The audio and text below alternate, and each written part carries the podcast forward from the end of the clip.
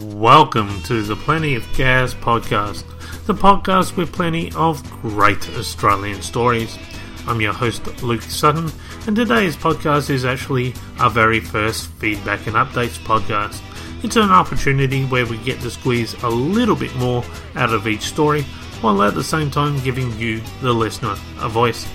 Today's feedback episode is on episode 3.2, episode 3.1, episode 2, and episode 1 in that order. Some of the questions we will look at Did the QF30 have divine protection? Why scoff at the idea of aliens abducting Valentich? The City of Churches, why does it still have the reputation when clearly it shouldn't? Peak oil, will it be the end of the world? The mystery of the first kangaroo George Stubbs painted, and the murder at Bruce Rock, and alternate theories. So, without any more ado, let us begin.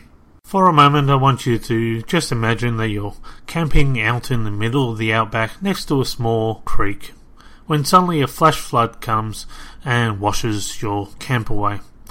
This analogy perfectly describes my email account. So, let's get washed away together. Our first group of emails is with regards to the QF30. Brandon states, Hi, I enjoyed your take on the QF30. I remember at the time that there was some speculation that the Pope had just been on that plane moments before. From what I can gather, this is not true, but with all the miracles you claimed that happened, I'm now amazed that he wasn't actually on board.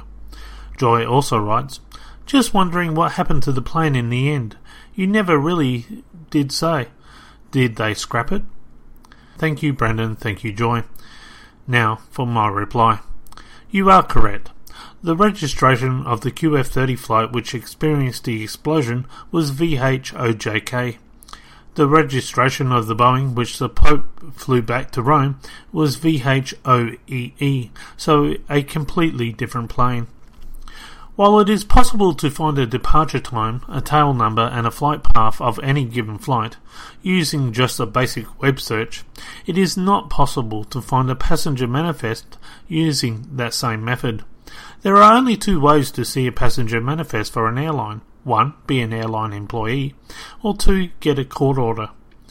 What we do know is that there were 373 passengers and crew on board that day consisting of 342 adults, 27 children, 4 infants, 16 cabin, and 3 flight crew.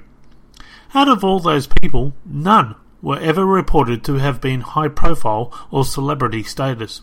And other than the media commenting on several who were returning after either proposing marriage or having been proposed to, nothing remarkable or miraculous about any of the passengers was ever suggested. When we have a group of coincidences like this, logically, people often perceive it as something that exceeds the daily norm. We begin to look deeper into a hidden cause. The truth is, this is, was just a large group of coincidences. There was no conspiracy at large, no messiahs on board, and no mysterious force at play. Simply put, it was just a coincidence. But this raises a very profound question. How many coincidences need to take place before it is no longer a coincidence? To illustrate, let's take the example of life. Earth is just the right distance from the Sun, which is also just the right size and right chemical makeup. Earth's orbit is just right. The planet's size is also just right. Its speed is just right. The tilt of it is also just right. The accompanying moon is just right in every aspect. We also have just the right atmosphere, uh, just the right magnetic field. We also have just the right water, carbon, oxygen, and nitrogen cycles. This is just a small list to the billions of coincidences vital for life as we know it. For instance, the probability of a single non-living amino acid to develop by itself the special structure of living matter is 1 in 10 to the 123rd power. In other words, 10 with 123 zeros behind it. Any number that large is considered scientifically to be impossible. But that is just an example of a single chance. Now take into account the billions and billions of other chances needed, and logically it begins to look like more than just a coincidence. However, the paradox of a coincidence is that if something is genuinely a coincidence, then it does not matter how many coincidences really occur on top. It's still just a coincidence. But what makes the origin of life so much more perplexing is that we have the ability to appreciate this, to be awestruck by it. We have the best means possible internally and externally to analyze life. We have also been given the best location in the universe to do this. Now, is that just another coincidence, or is that intelligent design? Returning back to the QF30. Here we do not have a billion of coincidences, but only a handful. So, other than a novel list of coincidences, no greater force really needs to be at play. For pure novelty reasons, here are a few more coincidences not mentioned previously in regards to the QF30 explosion and how lucky all the passengers really were. Number 1. Captain John Bartels originally wanted to fly at the preferred height of 33,000 feet, but couldn't as that airspace was already compromised, and so he had to settle for 29,000 feet. This was extremely lucky, because a higher altitude would have only meant a longer descent, adding much more risk. Number 2. The section of the floor in the plane where the oxygen cylinder exploded is actually the same place where the air stewardesses make up the bar carts. It is just lucky that they had just finished making them up and had exited the area approximately 10 to 20 seconds beforehand. If someone was still in that area when the oxygen bottle ruptured, then they would have either fallen through the floor and been sucked out of the plane, or killed by the impact of the exploding canister. Number 3. They were also very lucky to have had a reasonably quick diversion option, that being Manila. If something bad happened in the region, let's say between Fiji and Hawaii, or even between Hawaii and the US, then there are not really a lot of good options there. Number 4. Every time an oxygen bottle is checked, then it is usually placed in a different location in a plane. It is very fortunate, therefore, that it was located where it was, because if it wasn't, then it would not have been in the firing line of the R2 door handle, which spent much of the missile's exploding energy. With all this in mind, the flight crew, unlike the passengers, did not actually view the QF 30 as a bad omen, but more as a lucky one. This brings us to Joy's question What happened to the plane? Structural repairs were conducted at Manila. It was then ferried to Avalon on the 10th of November 2008 by a willing Captain John Bartels and his first officer, who still considered the plane to be a lucky charm. While in Avalon, the carpets and seat covers were quickly replaced. Then, on the 18th of November 2008, after all work was complete, the plane suffered more damage when another Qantas Boeing 747 jet collided with it on the tarmac. So much for the lucky charm. However, it was then again fixed and the aircraft eventually returned to service in Australia on the 15th of January 2009. Now, masqueraded as a QF-12. For one reason or another, by the end of 2009, it was then retired from Qantas Airline and was placed in storage in January 2010. It must have been sold, however, because it soon became registered again, this time as a Nigerian aircraft with the registration 5NMHB in October 2011. Though the plane first came off the production line on May 1, 1991, and remembering that the average lifespan of these planes is just 15 years, amazingly, Today it is still being flown by Max Air for Hajj flights, making it 22 years in service, six years past its use by date.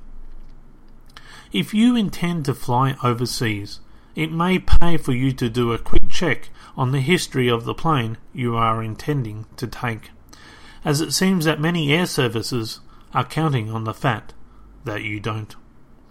Did any of the passengers of the QF 30 have divine protection? I guess I'll leave that for the flying spaghetti monster to decide. Our next group of emails is on the Valentich mystery. Our first email comes from Glug the Hybrid Alien. It says, I'll spare your ears from the rest of the email. I ran the message through a translating system. It translates, Hi, I am a very lonely child, currently on school holidays, bored out of my brains. Please help.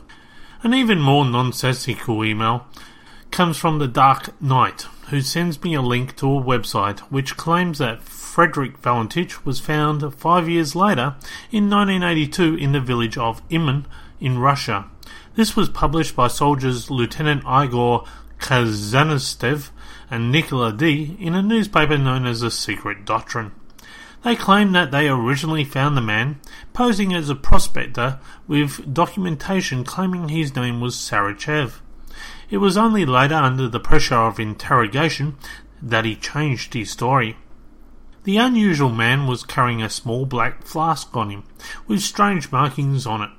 Inside the flask, they found an English text scroll, which stated in a nutshell that the man standing before them was in fact Frederick Valentich, who was abducted by a UFO and offered to become a pilot to one of their spaceships.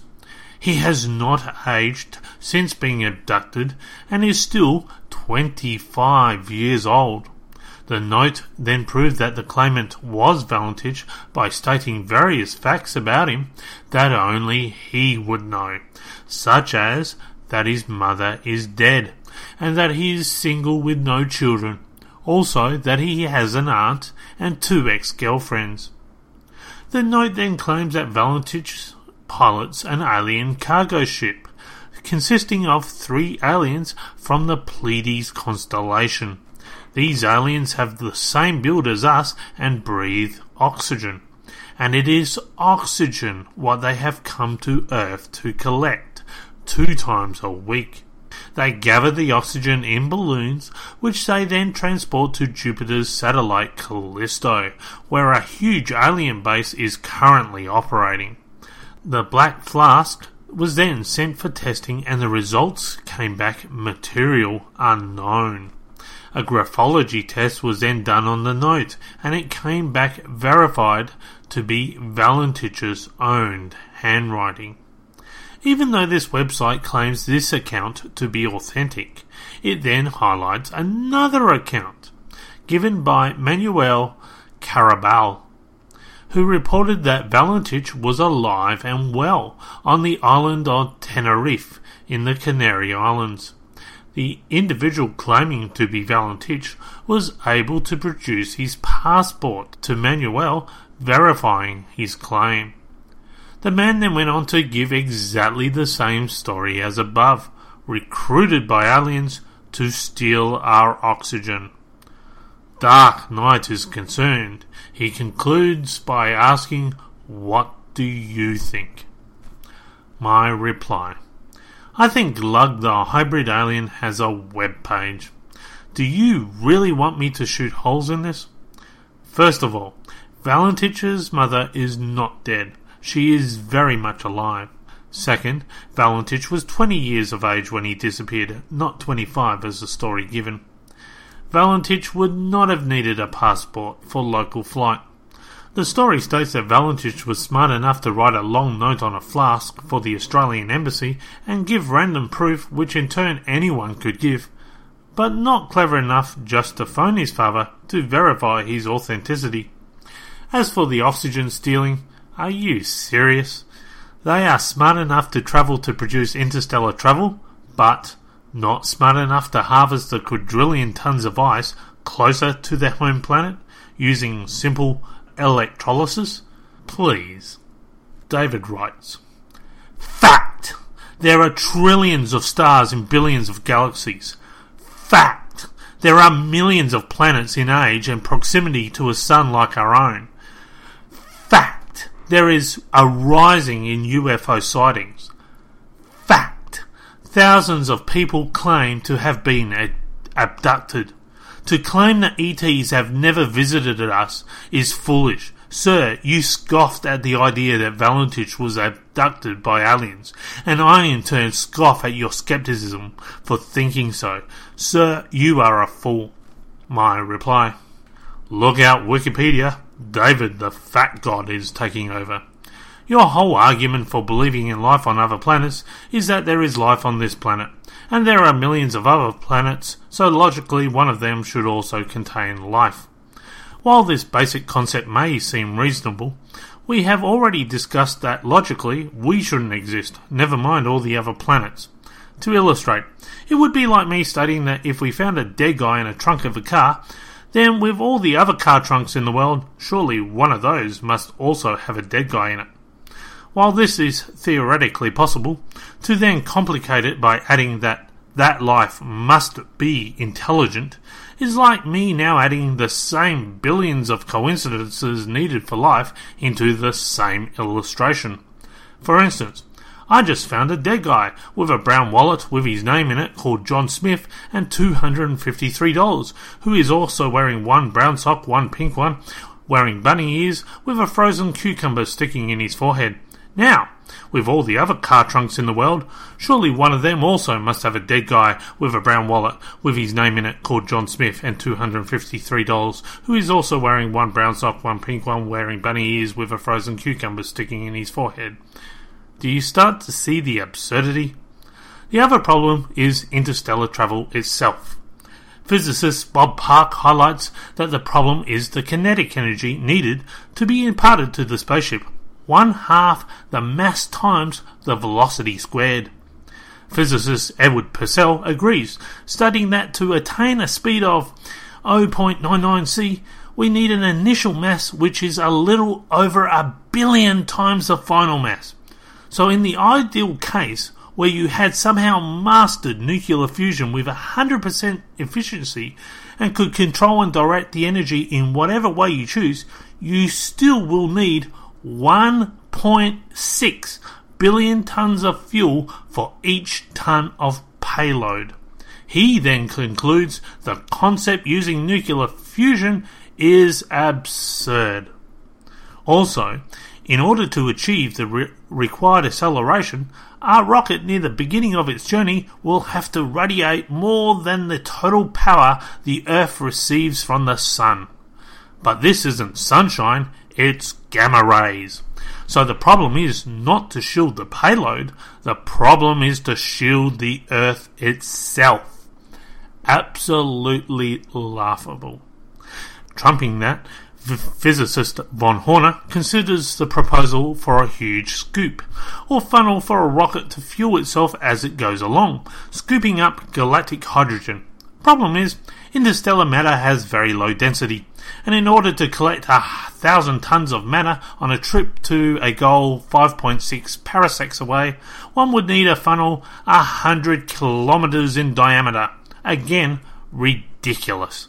Conclusion: No proof. Didn't happen. David, you claimed it was foolish not to consider alien abduction as being a likely answer. Yet I find it foolish to consider alien abduction as the most likely answer, just because something is shrouded in mystery. As long as more rational explanations exist, then we do not need to look further than a planet Earth for a solution.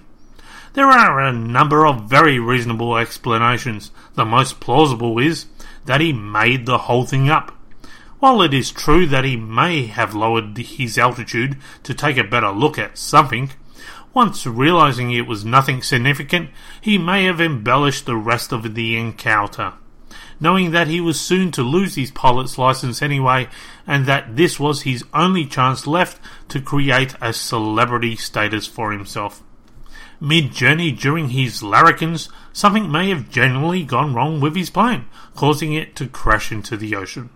The strange noise reported as something hitting the plane could have just been loose panelling to his own plane flapping back and forth in the wind. But this does not explain the conspiracy afterwards, you say. Well, the conspiracy is easy to explain. There was none. An independent researcher, Mr. Basterfield, stated when asked to choose between a public service stuff up or a conspiracy, people should opt for the stuff up. Put simply, many people within a department will have no idea how their filing system works and where files end up. Human error happens constantly, whether it is in a government office or a bank. To illustrate this, let's go back to the QF30. There were three recorders in the QF30 a cockpit voice recorder known as CVR, and a flight data recorder FDR. These two are known as the black boxes of an aircraft. Additionally, there was a QAR, an optional recorder that the operator has chosen to fit to all his Boeing 747s. First, the CVR. This recorder runs on a 2-hour loop. The problem is is that it was still running after the plane had landed and was being towed to a hangar, wiping out the crucial part where the explosion had occurred. Next is the FDR, which runs on a 25 hour loop.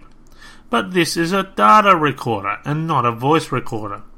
Last but not least is the QAR, but that was amazingly in sleep mode and only awoken after the explosion. So there is no recording of the QF 30 explosion. While all these coincidences have the making of a conspiracy, in reality it is nothing more than human error. Another rational explanation which seems to be unfairly disqualified is spatial disorientation. While prolonged upside down flight has been negated as a possibility, constant downward barrel rolling, or even just what is known as the graveyard spin, is still very much plausible.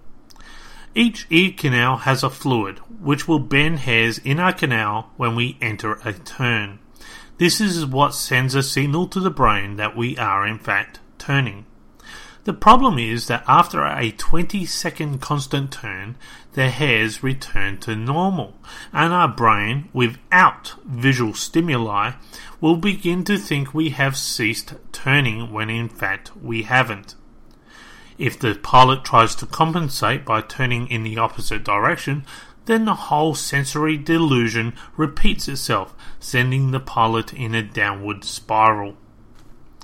The other plausible explanation is that it was a military craft of some description. The problem is, though, that no military craft declassified perfectly fits the description given by Valentich. Valentich originally asked if there was anything flying below 5,000 feet. This seems to indicate that it was not 5,000 feet below him, but rather that he was flying at the altitude of 5,000 and something below him was beginning to compromise his airspace. If the object in question was just a thousand feet below him, then hardly is out of this world technology required to explain any special type of feat. John wants to know what proof is there that Australia was experimenting on weather warfare at the time? Thank you, John. Good question. Intentional weather modification has constantly, on and off, since 1903, been a source of interest to the Australian government. The most widely tested form of modification is the practice of cloud seeding. This is where certain substances are deliberately dispersed in clouds to increase rain or snow or on the flip side, to suppress hail and clouds. The most common chemicals toyed with is silver iodide, dry ice, liquid propane, and more recently, table salt. The use of silver iodide has been brought into question. Some claim that it is possible with intense or continued exposure it could cause temporary incapacitation or partial remaining injuries in both humans and mammals. However, several ecological studies performed in 1995 and 2004 reported that the toxicity of silver from the silver iodide used in cloud seeding programs were considered to be insignificant when compared to general industry emissions or even exposure from individual tooth fillings. Accumulations of it in the soil, vegetation, and surface runoffs have not been large enough to measure above the natural background. Yet, these reports are not taking into account highly sensitive environments. One example used is the already endangered pygmy possum, which is sensitive to this chemical. While the Weather Modification Association responded, not every cloud has a silver lining. In other words, they don't always use silver iodide. Weather modification has been practiced in the past in the areas of Tasmania, and it can also be fired from rockets or released from aircraft. But no official cloud seeding programs have been divulged around the time Valentich disappeared though it must be noted that in 1978, weather modification was being treated as highly classified. The biggest problem with it being military, though, is since the aircraft in question was reported to be able to travel at incredible speed, why didn't it just fly away?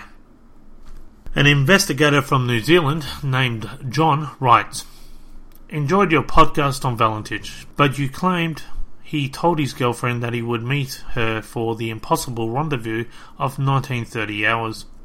I did some independent research on this and could find no other source than one newspaper article. Just wondering if you found another. Thank you, John. The answer is yes.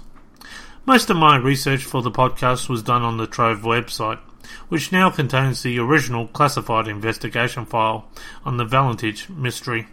In one of the documents in there, it was reported to those investigating that Valentich had arranged to meet his girlfriend at 7:30, which would have been quite impossible since he did not leave Moorabbin Airfield till 6:19 p.m. However, I may have a solution for this conundrum. Rhonda Rushton was reported to have gone on every other flight with Valentich except this one.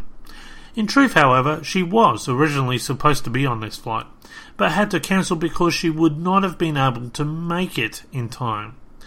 If she was originally supposed to join up with Valentich at the airport after having finished work, then taking into account the distance of the pharmacy from the airport, she would have only been able to get there around 7:30. This may account for Valentich's 7:30 arrangement with Rhonda. For one reason or another, Valentich decided to leave without her. The report also stated, though, that most had commented that Rhonda was not acting normal. Some claimed that she was enjoying the publicity, and her seven days later going to a motel to find Valentich was also brought into question. It is possible, since she spent more flight time with Valentich than anyone else, she may have been privileged to a secret agenda. The thing I find strange is that though Rhonda Rushton was reported to have enjoyed the limelight, I could not find one single photograph of her. So, what happened? Of course, none of these rational explanations sound as cool as aliens from another planet. Is interstellar travel really possible? Well, maybe we don't even have to build anything. Maybe just like continents shifting, where two countries gradually move closer together. Just maybe interstellar travel is a matter of time. I guess I'll leave that for Glug, the hybrid alien, to decide. Our next email is with regards to the oil episode. Kevin writes, Tried listening to your podcast but fell asleep. I'll try again later. He then sends another message. Tried again but fell asleep again. I'll have to try tomorrow.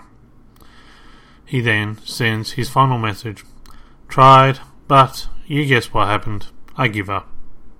Now for my reply. I actually re listened to the podcast, and other than it's about a group of people going deeper and deeper and deeper into a trench. I'm not sure why it has such a hypnotic effect on you. But thank you very much for your email. On that note, good night, Kevin. Our next email. Someone who wants to remain anonymous writes thought you were a bit harsh on our ancestors. How compelling in the first place was the correct identification that the blackish substance was in fact dried algae and not oil? If the evidence supported by experts was only conjecture, then it is very reasonable why Australians would examine the more potential and lucrative offers. Now, my reply. The evidence from the start was very compelling. In fact, other than baking the damn dried algae into muffin bread, experts really couldn't do anything more to prove to people it wasn't oil. Within a year of it being found, scientists had already performed a breakdown chemical analysis and had it published worldwide. Though it had some similarities to oil deposits, chemically it was identified as algae. Desperation, oil being scarce, and greed, potential for easy money, largely numbed our nation's critical thinking. I find this story today to be very topical. Currently, we are living in a period of time where peak oil is looming. Peak oil is the point where oil production peaks and then declines. This has made various doomsday people prophesy that mankind will soon plummet back into the Stone Age, and that society at large will soon club each other to death in a Mad Max cannibalistic fashion. Their advice is build an underground bunker and stock it to the brim with dried biscuits. While it is true that even the experts in the industry have published some disturbing projections, for instance, the Treasury's 2010 Intergenerational Report estimates that Australia's oil will be gone by 2020. This does not mean there will be no more oil, but it does mean that oil will be considerably much more costly. Australia currently has its head in what is now known as the oil noose. Economy grows, pushing up the price of oil, which tends to choke economic growth. On top of this, we are facing other peaks peak gas, peak water, peak fish, peak phosphorus, peak gold, peak silicon, and the list goes on. Because of desperation, we are now seeking other alternatives. Sadly, yet even again, desperation and greed have made some invest and continue to invest in the search of some alternatives which have already been proven to be scientifically unsuitable. Regardless of the clear, irrefutable evidence presented, many simply ignore it in the vain attempt to strike it rich. On the other hand, there are alternative fuels that are receiving promising results. One of them is, are you ready for this? Algae. It seems algae can produce up to 300 times more oil per unit area than conventional crops, as algae has a harvesting cycle of 1 to 10 days, which is 20 to 30 times faster growth than normal food crops. Their cultivation permits several harvests in a very short time frame. Harvested algae, like fossil fuels, releases CO2 when burnt. But unlike fossil fuel, the CO2 is taken out of the atmosphere by the growing of algae and other biofuel sources. Among many of its attractive characteristics is the fact that they can be grown with minimal impact on fresh water resources. They can be produced using ocean or even wastewater and are completely biodegradable and relatively harmless to the environment if ever spilled. Algae costs more per unit mass due to high capital and operating costs. Yet, as claimed before, its yield is significantly greater. In fact, the United States Department of Energy estimates that if algae fuel replaced all the petroleum fuel in just the United States, it would require only 15,000 square miles. This is one seventh of the area currently used in the United States for growing corn. Hardly anything. But also, what serves as an advantage is that algae can grow on land unsuitable for other established crops, for instance, arid land, or drought stricken land, or land with excessively saline soil like Salt Creek. This therefore minimises the issue of it taking away any land for which cultivation of food crops would be preferred. Think about it. Our ancestors mistaken the algae for oil and ruined their lives looking for oil in a region where there was none. However, over a hundred years later, we now know that algae is in fact better than oil and is plentiful in the region where they were looking for normal oil. If only our ancestors were still alive to appreciate the irony. While some promise that algae fuel will be commercially available in 2014, other investing sources claim it is still 25 years away from commercial production and is yet to save our bacon. In the meantime, Australia seems to keep spending oil like it's just won the lottery. Of course, as a relatively new nation, we are now known as being the lucky country. But then the question is, how lucky do you really feel, punk? I guess I'll leave that for Clint Eastwood to decide. Next on the agenda, Selma writes Hi, I enjoyed your podcast. Just thought I'd let you know that I too live in a city known as the City of Churches. But I live in, I don't know how to pronounce this, so I'll spell it out T R O Y E S, Troyes, I think. Uh, I'm not sure how many churches our city had in the beginning, but currently we have a small number, 10 I think. At one time, we were also known for our city coming to life on Sundays when all the church bells rang. Unlike your city, ours is investing millions of euros in restoring and protecting these buildings, their history, and our city's identity. She then sends me a link. Thank you, Selma. My reply. My biggest regret about Adelaide not keeping its identity as the city of churches is that later generations do not get to experience the wind chime effect of 33 bells going off at exactly the same time, and I myself can only imagine what it may have sounded like. The highest record I could find was 33 churches in Adelaide. Still, there was about 64 different established religions at that time too. Being known as the city of churches is not that unique. In fact, there are actually numerous amount of cities, over a dozen or so, known today as the City of Churches. Largely all of them are suffering with a similar fate, because churches everywhere are on the wane. Predominantly because of hypocrisy, but coupled with other factors too. A large amount of people prefer to worship in privacy. Some simply don't have the time for the cost of living, while others, approximately a quarter of South Australia's residents choose to express no religious affiliation at all. In fact, South Australia has the highest amount of non religious people compared to all the other states. And now, with only eight churches in Adelaide itself, evidence contradicts the warrant in maintaining such a reputation. But more often than not, you will still hear someone, somewhere, label us as the city of churches. I've always wondered, therefore, how many churches can a city get down to before it loses its reputation for good? I mean, if Adelaide only had seven churches instead of eight, would it still be known as the City of Churches?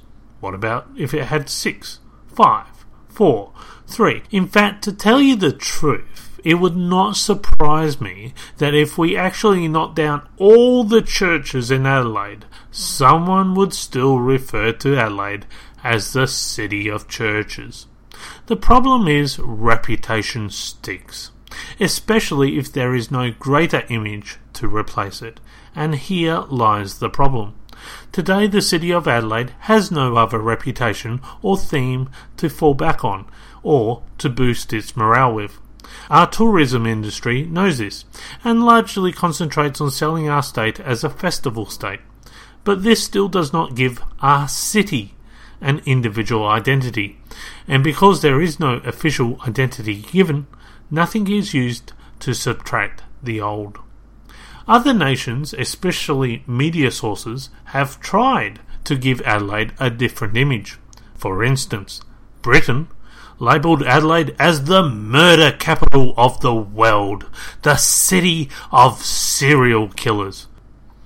However, like the reputation as the city of churches, this is also not true. In fact, Adelaide is not even the murder capital of Australia, let alone the rest of the world.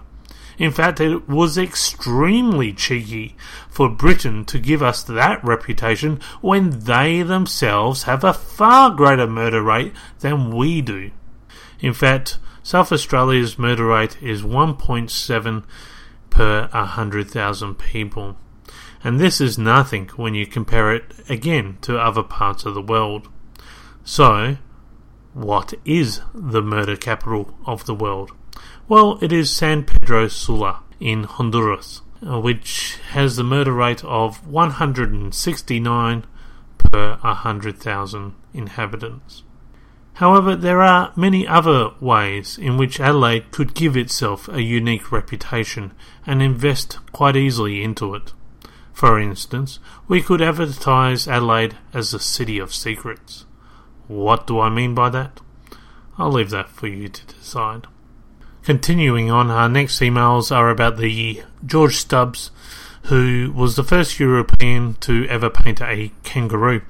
Emily sent me a link to a news article stating that the British government had been successful in preventing Australia from obtaining this painting by slapping an export ban on it. She sends this with a smiley face because she is, in fact, from the UK. On the other hand, Jake shares his disappointment that I made no mention in my podcast on the little mystery behind the kangaroo which George Stubbs had painted. My reply. I understand both nations having individual reasons for wanting to obtain this painting, even if it is just based on historical merit alone. That being, a painting which exhibits the impact that Australian unique fauna was having on the European consciousness. On the other hand, has neither nation heard of something called sharing? While Australia was successful in negotiating with the actual owners of the painting, Britain when they got word of this, instituted a temporary export ban, buying them some time to catch up with the negotiating process. Now, however, they have an interesting predicament on their hands. The export ban will be terminated on the 5th of August, with an extension option available till the 5th of November. During this time, Britain must raise over $10 million or five and a half million pounds in order to keep the painting. So the smiley face might still be a bit premature. Personally, I don't understand all the hype. The painting can easily be seen on the internet, and though this may not be the same as seeing it in real life, it was by no means ever considered to be George Stubbs' best work of art. In fact, Governor Phillip and Surgeon White criticised this painting when they themselves came to Australia and discovered that, that the creature in real life looks nothing like the animal painted. Here lies the mystery. A few scientists have argued back and forth on which species of kangaroo is actually being depicted in the painting. The problem is, no macropod known to Australia actually quite fits the bill 100%. The most preferred suggestion is that of a whiptail wallaby. However, even the whiptail is unsuitable when comparing the incisors made in reference. So, what do we know? We know that the kangaroo in question was native to the Cooktown area. We know that Lieutenant John Gore successfully shot a grey, grey kangaroo and a wallaby, and that another small kangaroo was captured by a greyhound, which was skinned and accompanied by a number of kangaroo skulls, which George Stubbs used in his painted representation.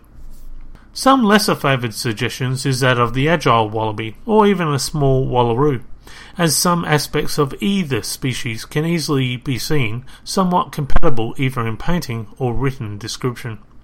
Yet there are also just as many inconsistencies with both of these suggestions, especially in regards to either body size or simply it being the wrong colour.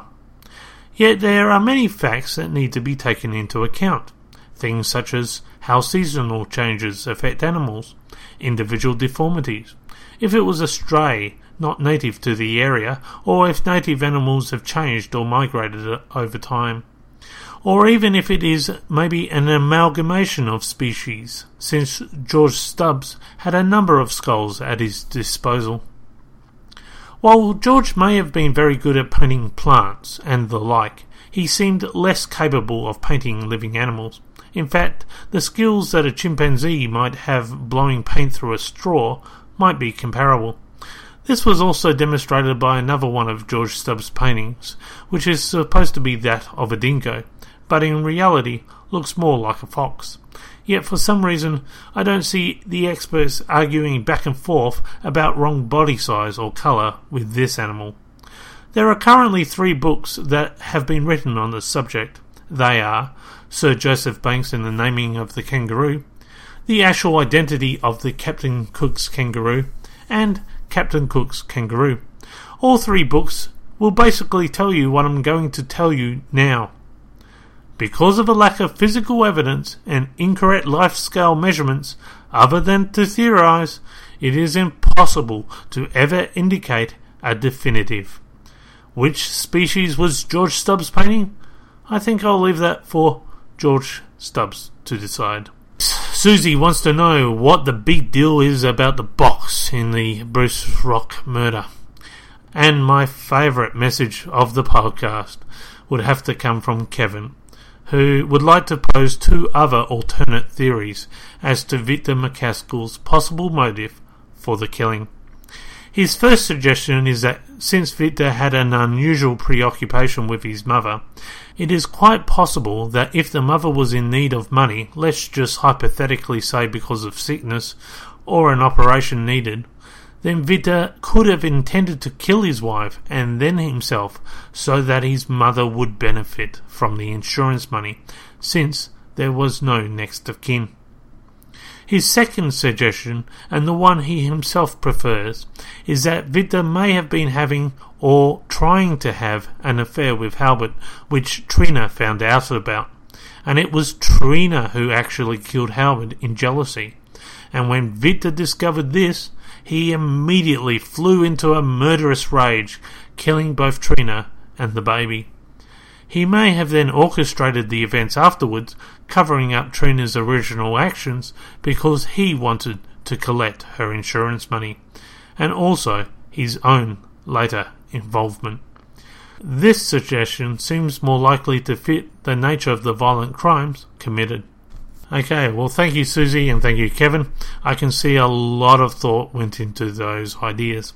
Now for my reply. First, with the box. The box being heavy enough for two people has a significant bearing on things when you compare it to other things that we know for certain about the case. First of all, three possibilities could have happened in accordance with the box. One, Victor had requested Halbert to help him move a heavy box onto the veranda. Creepily, this would have meant that Halbert, unaware, was being used callously to transport a utensil which would later be used in his own murder. Number two, after having killed Halbert elsewhere and concealing the body, Victor then asked Trina to help him move a box onto the veranda. If this was the case, then it is quite possible that Trina may have had suspicions that something was not right. This in turn may have caused Victor to panic and enter into a rage. Or number three, the box had always been on the veranda and was just used on the spur of the moment as a convenience.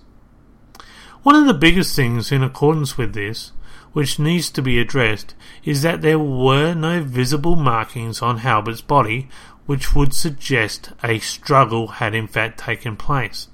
Hence, the reason why the preliminary findings was that of suicide. This means that Halbert was strangled most likely while he was in a non conscious situation. Again, one of three options. One, he was asleep. Two, he was poisoned. Or three, he was intoxicated. Therefore, it is quite possible that Trina may have been an accessory to murder. Assuming she wasn't, though, since Halbert's putrefaction was several hours more advanced than Trina's and Robin's, it seems more likely that Halbert was killed at a distance from the house. Here is an update. I found one newspaper source which commented that Alfred Pryor had originally found Halbert's body lying in the front of a shed and not on the veranda. Even Victor McCaskill informed neighbours that the last place he thought that Halbert had entered was the barn and wished not to follow him there in case he was taken by surprise. If this was a Freudian slip, then it is highly likely that this is where Halbert met his end. It is not unusual to be able to kill someone in such a place without raising suspicions to those within the house. An example of this was the Hinterkaifeck murders in 1922. All in the family were led out to the barn one by one to their demise. Others suggest that Halbert was killed where they sewed up the wheat bags. It is even quite possible that Witte had got Halbert drunk and instructed him to go out to the barn and sleep it off. Then, in his sleep, while Trina and Baby were also sleeping, he killed them all. Kevin, your suggestion that Witte's motive was for his mother's benefit is intriguing and places Witte in nearly a Norman Bates Alfred Hitchcock kind of light. I tried to find out what happened with the insurance monies. Trina was heavily insured and her sole beneficiary was her husband. When Witte died, his sole beneficiary was his wife, but she is already dead. So the insurance protocol in both situations is that money gets paid out to the next of kin. This would have been, as you suggested, Witte's mother. One problem though. All life insurances have a suicide clause, and because Witte had committed suicide, both insurance policies would therefore become void. One thing we can be sure of is that Witte knew the terms and conditions of the insurance policies. So if it was in order for his mother to benefit, then it makes no sense of him suiciding in such an obvious manner. Your second suggestion is equally tantalizing. The biggest suggestion for this is that Halbert had an unusual fetish for at least 10 years, which the police had never made known to public, but which was all expressed in Witte's peculiar diary. While your suggestion does nicely tie in the sheer viciousness of Trina's murder, and it would account for why Halbert was killed in a different fashion, maybe even being poisoned before being strangled, it should be noted, however, that Halbert had not been with Witte for ten years, and it is unlikely Witte would have been able to maintain a homosexual relationship for so long without Trina being suspicious. Whatever the fetish was, the investigating police concluded that it had no bearing on the motive, and that the main motive was insurance fraud. However, I would now like to offer another suggestion. People mimic people. There are some similarities between the Bruce Rock murder case in 1930 and the Bath School disaster in 1927, especially in connection with the excessive use of dynamite. In the Bath School disaster, Andrew Kehoe killed his wife, blew up his house, the local school, and himself in defiance against excessive taxes. Witte may have been trying to copy the infamy from this event, especially since he was a government surveyor and also a farmer. Back in those days, it was actually quite easy for farmers to collect dynamite. They just needed to say something like, I need some to clear a log, and they would have been able to purchase some. What was really Witte's motives? I think I'll leave that for Mr. Hitchcock to decide. Well, that concludes today's feedback episode. I hope you enjoyed everything. Uh, if you want to uh, get in contact with me, uh, if you have a request or a question, you may do so. My email address is plenty of gas, one word, at y7mail.com or kyzka at y7mail.com, Kiska being my nickname. Well, join me next time. Thank you for listening. Bye for now.